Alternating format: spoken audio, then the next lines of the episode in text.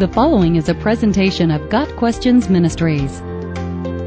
Who was Ethan the Ezrahite in the Psalms? Ethan the Ezrahite is the songwriter author of Psalm 89. The title of that psalm says it is a maskil of Ethan the Ezrahite.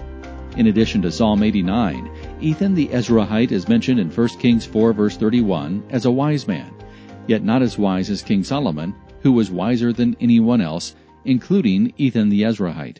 1 Chronicles 2 verse 6 gives the added information that Ethan had four brothers and was the son of Zerah, called Mahol in 1 Kings 4 verse 31. He was of the tribe of Levi.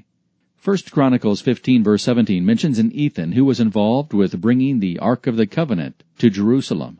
Since he is called Ethan the son of Cushiah, he is probably a different person from the author of Psalm 89. However, 1 Chronicles 15 verse 19 adds that the son of Cushiah was a musician, one of the men to sound the bronze cymbals, and this has led some scholars to assume a link between the two Ethans. If they are the same person, then Ethan the Ezrahite is probably also known as Jeduthun, 1 Chronicles 16 verses 38 through 42, and the titles of Psalms 62 and 77. Another way to learn about Ethan the Ezrahite is through his psalm. Verse 1 opens, I will sing of the Lord's great love forever. With my mouth I will make your faithfulness known through all generations. Ethan emphasizes praise to God for his covenant with David, verses 1 through 4, and honors God's character and power, verses 5 through 18.